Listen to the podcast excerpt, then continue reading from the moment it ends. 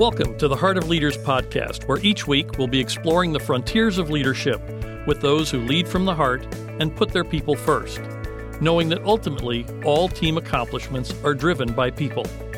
They know that when they take care of their people, their people will take care of customers, lower costs, and drive customer loyalty and company profitability.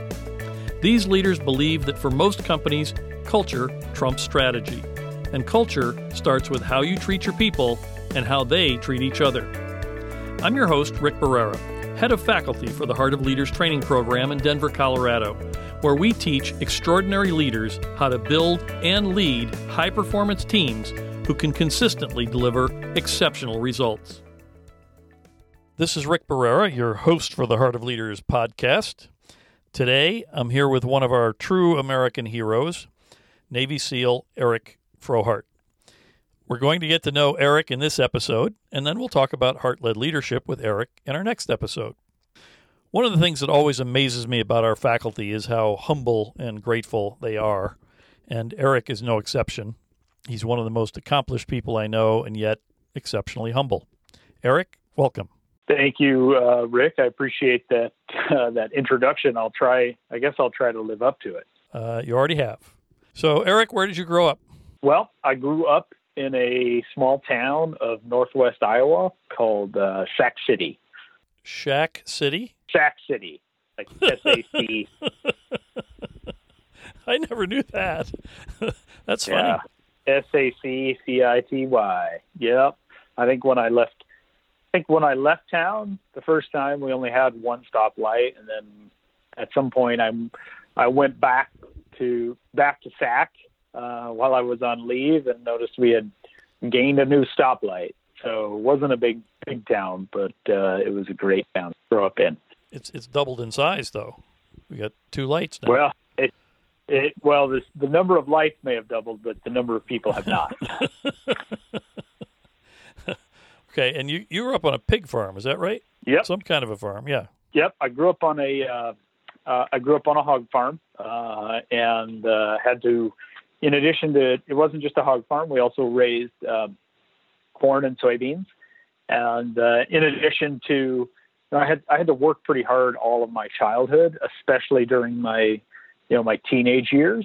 Uh, and in addition to the pigs, we raised corn and soybeans, so there were kind of uh, the kind of regular chores um, that we had to do for the animals, as well as seasonal chores and tasks uh, that we had to do for the crops. Um, you know, specifically, you know, year round, we had to do the hog chores, which you know really means feeding them or kind of moving them around from from one pen to another, or you know, even selling them to market. Uh, but then, know, kind of just going sequentially. Winter was very cold in Northwest Iowa. You know, cold temperatures, high high wind chill.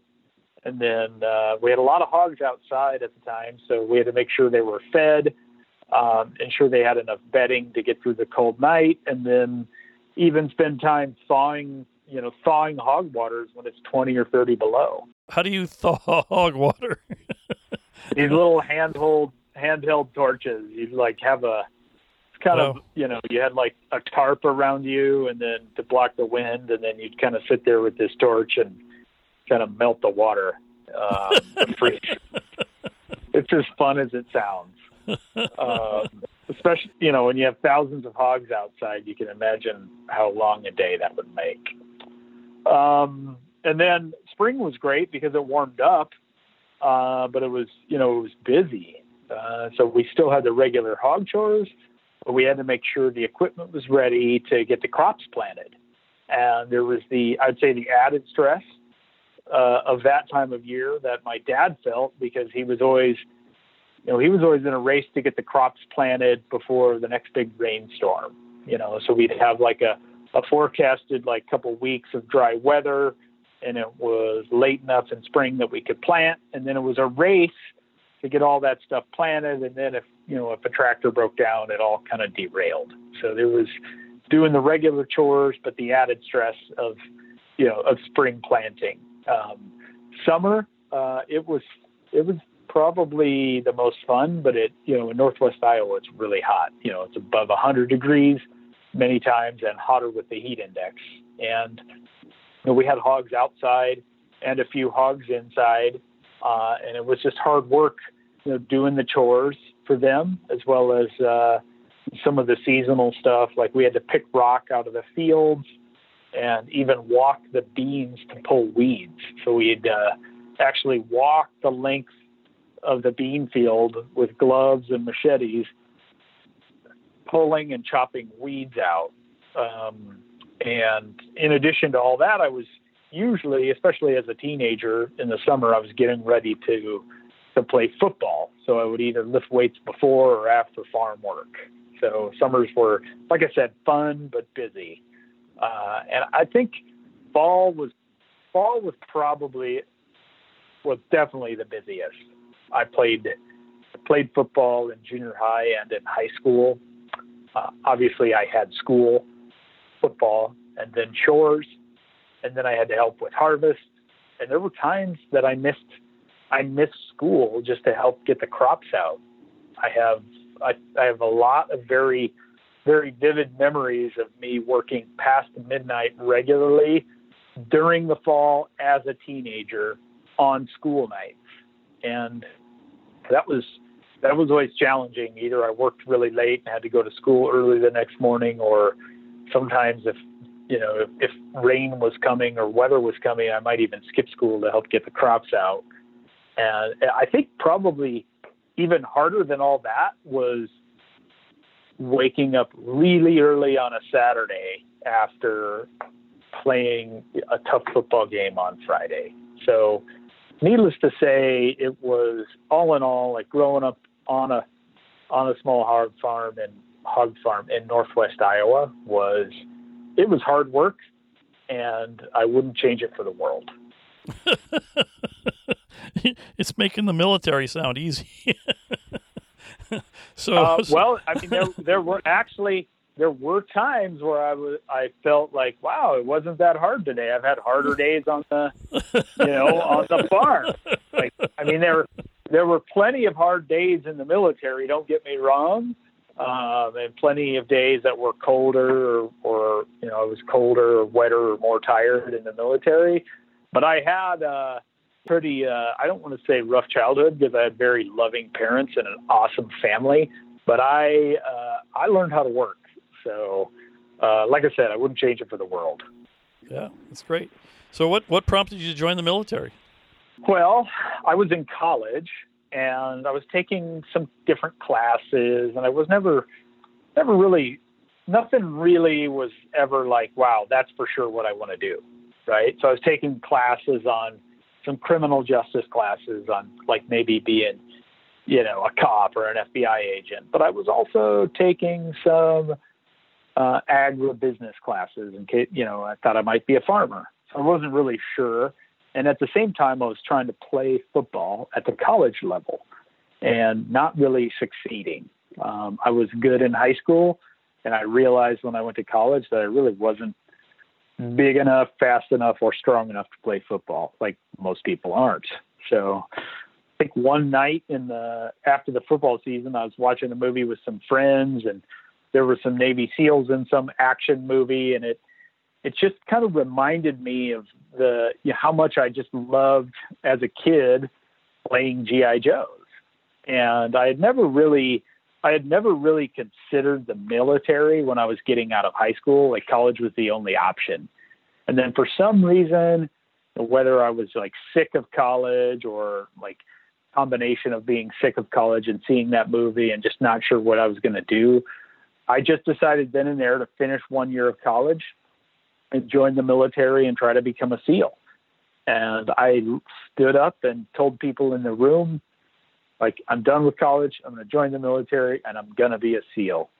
And uh, I, I, I enlisted the next day because someone said you'll never make it, right? So they said you'll never make it, and I've always had kind of a chip on my shoulder, and I was like, all right, well, I'm enlisting. I enlisted the next day, and I went away, and you know later after I'd finished that year of college. So it was always uh, I always wanted to do something, I guess, hard and something special.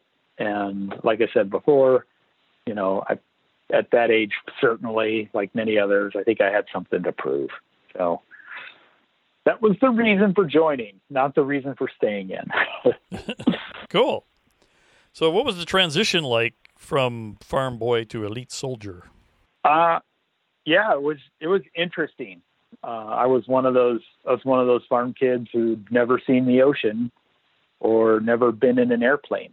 Um, we took, you know, we took vacations to Omaha, so I hadn't seen I hadn't seen much.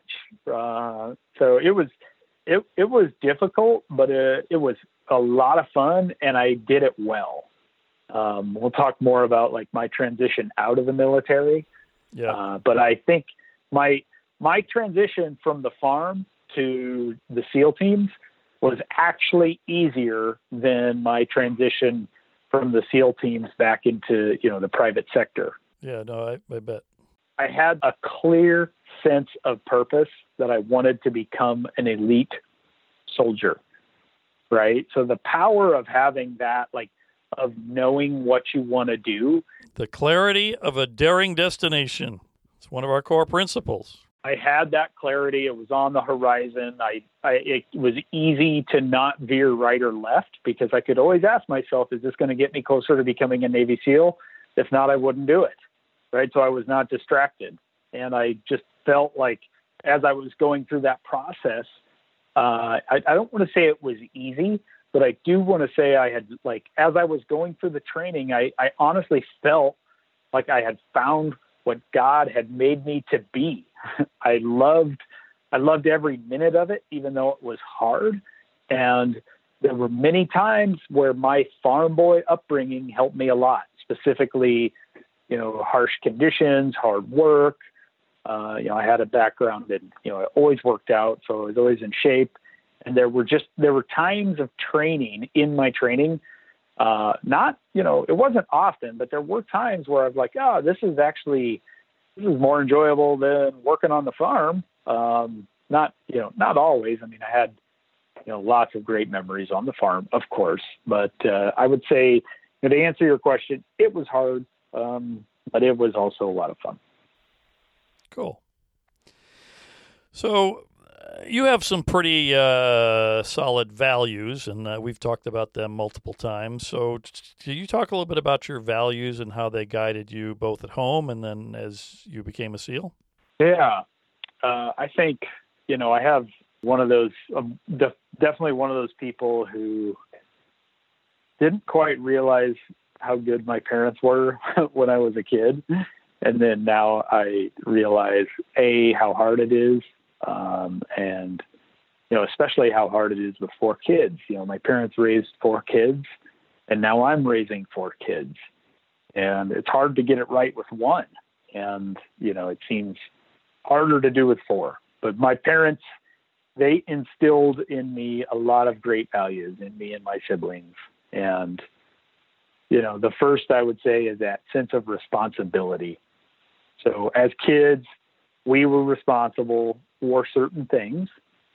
And um, you know on a regular basis or when we were assigned you know a certain task. And we had to do it. And, and we had to do it right. And if we didn't do it right we had to do it again. And it could be just doing dishes. And if we didn't do it right one night we had to do it the next night.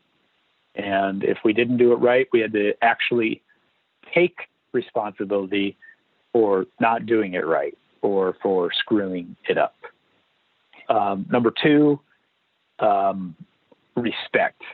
So we had to respect our elders, uh, you know, teachers, parents, coaches, and specifically for me and my brothers, most importantly, we had to respect women.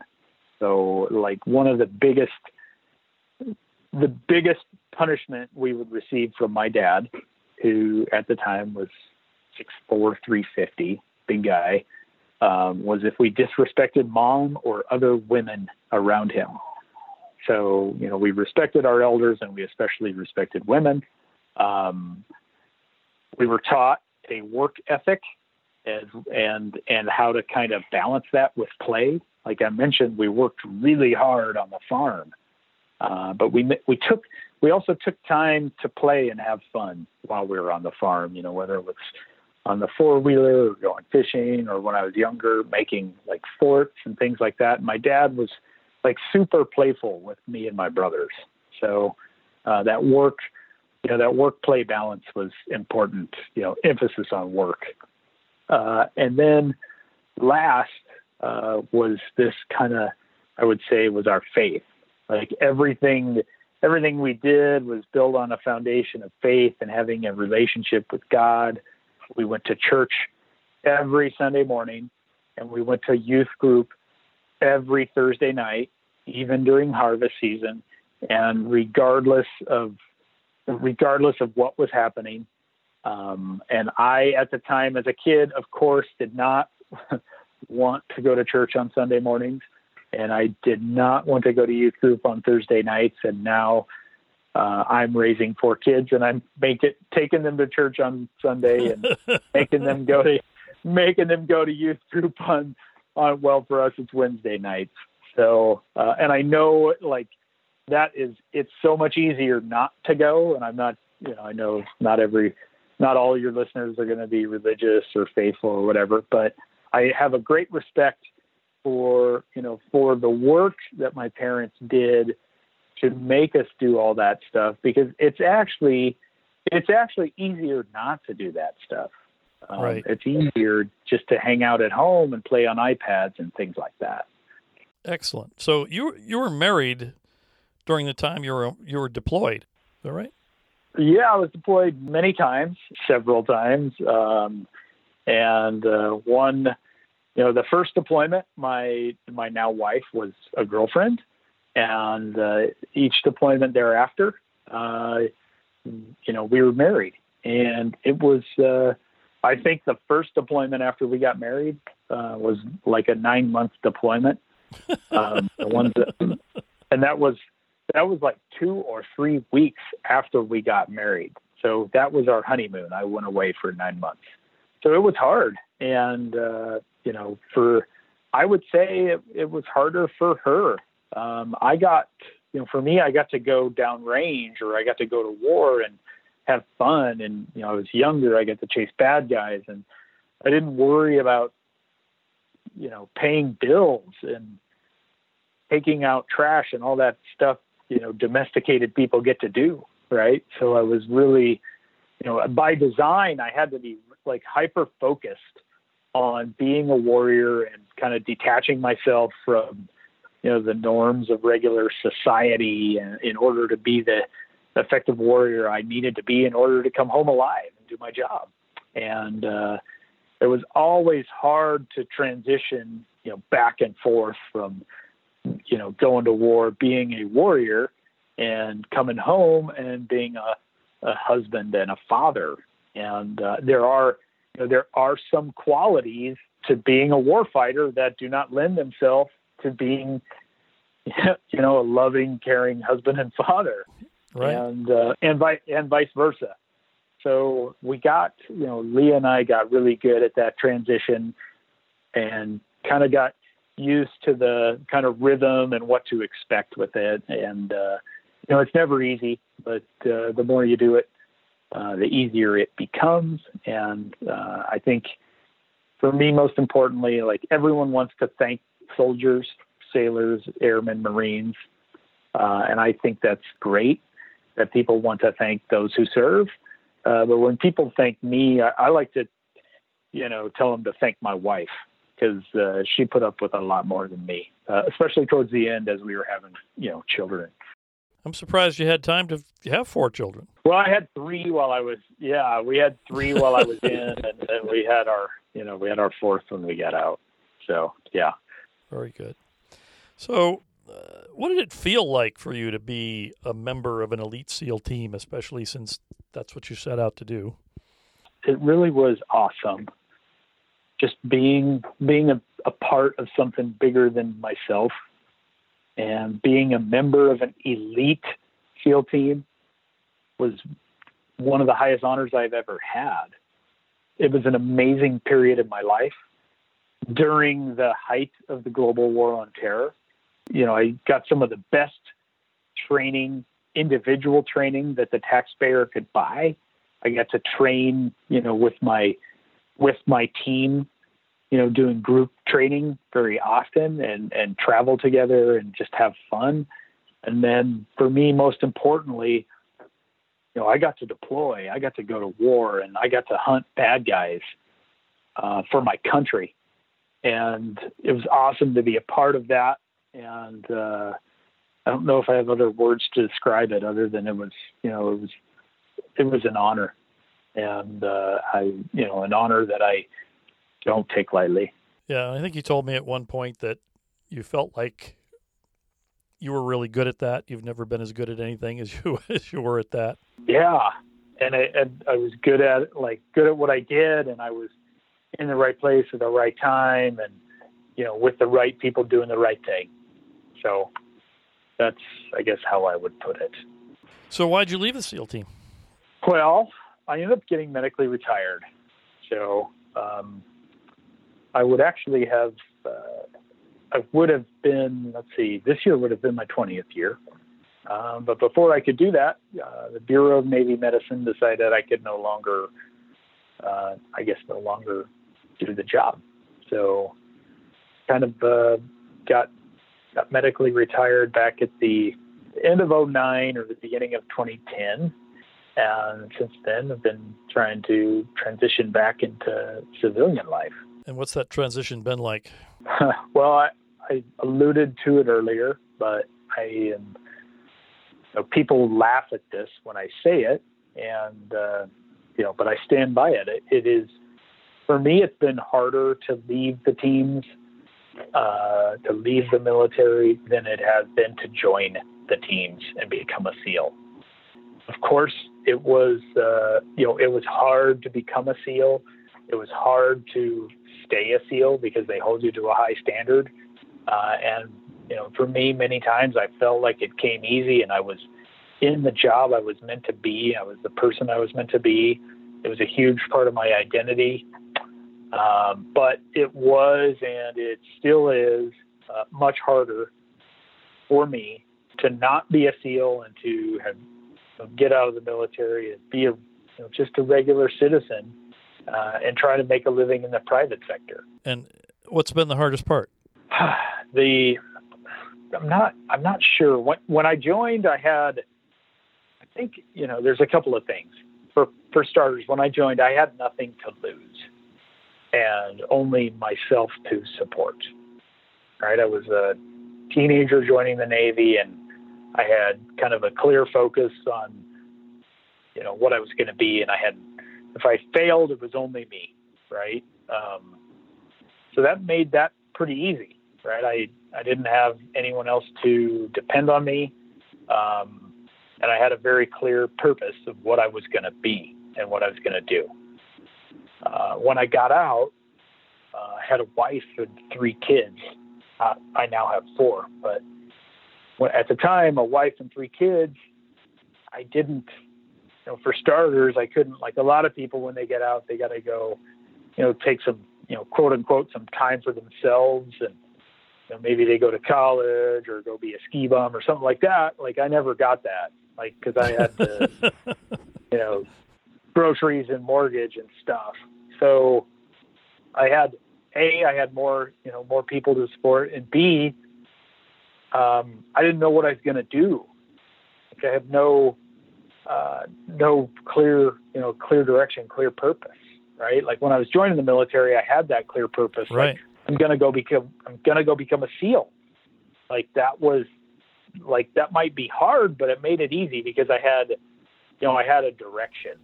Right. And when I got out, got out, I didn't you know I didn't know you know I didn't know how I was going to you know, support my wife and my kids. And it was, you know, without that, it's really hard. And I think, you know, for a lot of guys, a lot of people getting out of the military, of course, it is, of course, hard uh, to leave the SEAL teams, to leave an elite team, and to not be around your teammates. Um, it's it's even harder if that is the I guess for some people it's the biggest part of their identity. So if your if your identity is 100% I'm a SEAL or I'm a you know this kind of spec ops soldier. You know, I mean, you could probably apply it to professional sports, right? I am this, I am that, and that's a big part of me. And all of a sudden, you don't have that. Like I Yeah. think that is obviously. I mean, that's one of the things that makes it hard. But for me, I think you know I could get over that. Um, it wasn't easy, but I could get over not being part of that team anymore.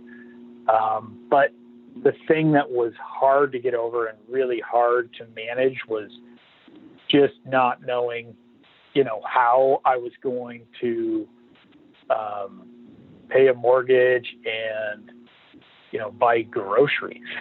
so Right. Uh, that was that was the hardest part, I guess. Yeah, that's very understandable. Well, you know, so you're doing some professional speaking as well, right? So I guess it's another avenue for you for revenue. Yep. Uh, that's good for you. So we're we're going to talk about your new job in our next episode, but uh, I got one last question for you on this episode. What do you like to do for fun? Uh, yeah, I would say so. I would say I like to shoot for fun, but now that's like part of my job. So I still do it for fun, but it's uh, you know it's a part of work. Um, I really love I love the outdoors and I love fitness. Uh, you know, fitness being in shape, and I love tying the two together. Right. So I, you know, I I work out every day. I probably look forward to workouts. Uh, you know, it's almost to me, you know, a drug, and it's a very important part of my life. You know, I used to work in that industry, so it's super important for me. And then I love my outdoor activities to require fitness. So whether it's um, skiing or backcountry hunting uh, at high altitude, or even just hiking, that's what I love to do. And I love the I love the seasons to it, uh, the the preparation and the physical training to get ready for a long backcountry, high altitude archery elk hunt. I want you to talk about that a little bit because I know we did that at lunch one day, and I I, I still can't quite get, get Sure, over yeah. how how hard that Yeah. is. So t- tell our listeners who probably have not been high altitude, you know, archery, backcountry hunting, what that entails exactly. Yeah, well, for you know, for me, like the, I think it's like, it fills a void for me in a number of different ways. For starters, there's a fitness requirement. Um, number two, there is a gear, a heavy gear requirement, meaning there you have to have a lot of good gear, not heavy gear. Hopefully, it's light because you're carrying it. Um, and then there's just the overall the logistics and planning and how you're going to get in and the map studies and the navigating and things like that. So for me, it's like as I when I first discovered it, I was like, oh, that sounds like you know being in the military. so it kind of fills that void for me. And the way I would describe it is archery elk hunting in the backcountry in September when the season is.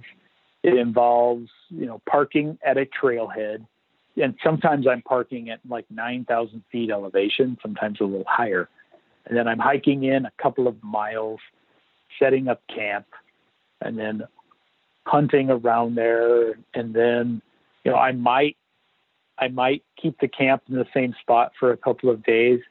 I might have to carry the camp on my back for five to seven days and I'm just hiking and hunting as I go.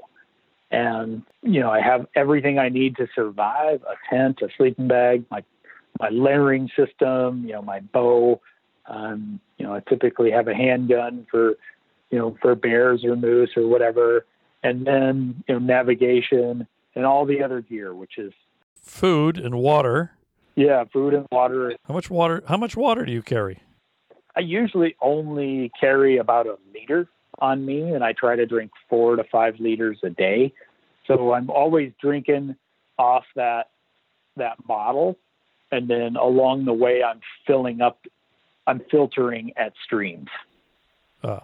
Uh, you know, it's sometimes if I'm in an area where it's drier, I'll have to carry more because you can't always plan on, you know, having uh, having water nearby. Uh, I've had I've had circumstances where I was camping up high, you know, around 11,000, 12,000 feet, and got all the way up there and there was no water and had to descend 1500 feet, fill a bunch of water and bring it back up to camp. So, you know, it's pretty epic in that, you know, it's challenging. Uh, and if you, I mean, this is all before you get an elk. Now, once you get an elk, like that's when the work like really starts. Yeah, this was uh, the part that this was the part that blew my mind. So, so describe yeah. describe that. yeah, so you you have to you know you clean the animal, you quarter it. Uh, yeah, the you know the front and the rear quarters, the the back straps, you know the loin meat, the neck meat, and maybe the cape, maybe the head and the antlers, and uh, you, know you carry that back to your car where you have a cooler. Um, if you're lucky, if you had friends with horses or you could afford it, like you would have, uh, you know, someone someone meet you halfway with some horses and pack it out. But that's not usually the case.